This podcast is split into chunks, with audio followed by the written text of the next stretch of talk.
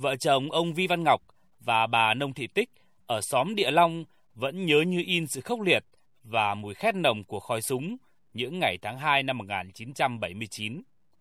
Cuộc chiến nổ ra dạng sáng và xóm Địa Long cũng như cả xã Sóc Hà đã trở thành chiến trường ác liệt trong nhiều ngày đêm. Dạ, và con tham gia thì ngày cứ đi làm xong là bắt đầu thấy ờ, bộ đội của mình người thì giúp rau, người thì uh, ủng hộ uh, những lương thực thực phẩm ấy. Khi mà tàu đánh ra thì cửa pháo cối thì là nhà cửa thì toàn hoang, cái thì cháy, cái thì đổ nát hết. Châu bò thì không có cái gì vắng vẻ hết. Lúc đấy bà làng bị phá tan nát chính gia đình nhà mình bị cối bắn xuống cũng là tan đi một nửa ừ, bảy chín chạy về thì còn rất là khó khăn nhưng mà sau cái sự thay đổi của đất nước mình ấy đảng chính phủ nhà nước quan tâm đến đời sống của nhân dân nói về sản xuất thì đầu tư giống đầu tư phân bón à, cho hộ nghèo đời sống thì dần dần khá lên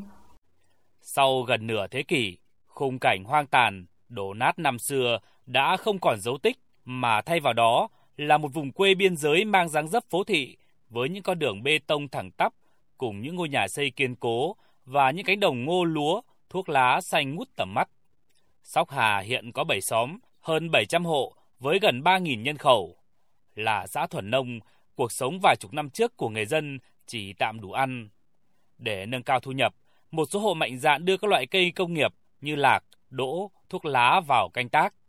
Các loại cây này hợp thổ nhưỡng, khí hậu nên năng suất cao, giá bán ổn định đã góp phần tăng thu nhập trên cùng một diện tích gieo trồng cho người dân. Nhiều hộ còn xây dựng chuồng trại để nuôi lợn nái, nuôi châu bò vỗ béo theo hướng ra trại với thu nhập cao gấp chục lần trồng ngô cây lúa.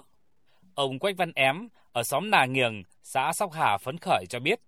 từ chăn nuôi lợn, mỗi năm gia đình ông có lãi khoảng 100 đến 120 triệu đồng. Ngày xưa bác là vất vả lắm, quay về đây làm mới làm cái trang trại với từ nuôi lợn thì bác xây được nhà rồi, Đấy, mua ở được ô tô rồi, Vâng. Ở xã này là được rồi, thoát nghèo hết rồi đâu nữa. Đồng áng coi như là có mương ba mặt cái, thứ nhất cái thứ hai nữa là có đường liên thôn liên xã đến ra tận bờ ruộng rồi, đấy văn minh sạch đẹp thế rồi.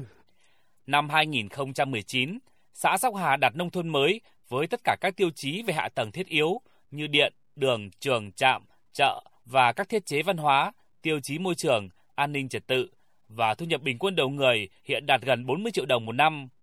Để tiếp tục nâng cao đời sống người dân, xã Sóc Hà xác định sẽ tiếp tục phát triển các loại cây trồng như lạc, thuốc lá và thử nghiệm một số loại cây như mắc ca hay cây mít da xanh, đồng thời phát triển chăn nuôi quy mô trang trại. Ông Nông Văn Vương, Chủ tịch Hội Nông dân xã Sóc Hà, huyện Hà Quảng nói. Sau khi được à, các cấp các ngành tuyên truyền cũng như sự đầu tư của đảng nhà nước thì bà con đã có ý thức tự vươn lên ví dụ như là chuyển đổi các giống cây trồng vật nuôi có năng suất và giá trị kinh tế theo chủ trương theo nghị quyết của đảng bộ thì cũng ba cây hai con cộng với dịch vụ thì cũng đang tìm cái hướng để phát triển một số à, mô hình à, về cây ví dụ như là à, phát triển về cây thuốc lá chất lượng cao đối với các xóm vùng cao thì sẽ trồng cây lạc hàng hóa tăng thêm thu nhập cho đối với các, các đồng bào trên tiểu vùng cao.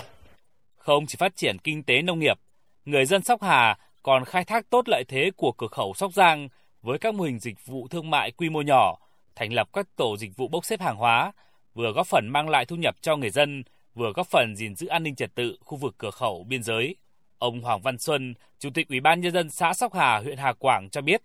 đồng bào các dân tộc thiểu số trên địa bàn cũng luôn ý thức và chủ động tham gia các buổi tuần tra, phát dọn đường biên, bảo vệ và tôn tạo khu vực mốc chủ quyền biên giới. Ủy ban xã cũng đã xây dựng cái chương trình bảo vệ đường biên mốc giới và hàng tháng tổ chức tuần tra bảo vệ. Ngoài ra, tổ chức các hội nghị tuyên truyền tại các xóm về các nghị định của biên giới. Để mọi người dân từ các em học sinh tiểu học đến các tầng lớp nhân dân đều được tuyên truyền một cách rộng rãi. Và từ đó nhân dân là biết được trách nhiệm nghĩa vụ của công dân tại khu vực biên giới cửa khẩu. Và luôn luôn cùng nhau đoàn kết bảo vệ đường biên mốc giới, sẵn sàng là một lá chắn sống bảo vệ Tổ quốc. Sóc Hà đang phấn đấu để trở thành đô thị loại 5 vào năm 2030. Khi đó, thị trấn vùng biên này sẽ là một cửa ngõ quan trọng của tỉnh Cao Bằng trong phát triển kinh tế cũng như góp phần giữ vững an ninh, chủ quyền biên cương Đông Bắc của Tổ quốc.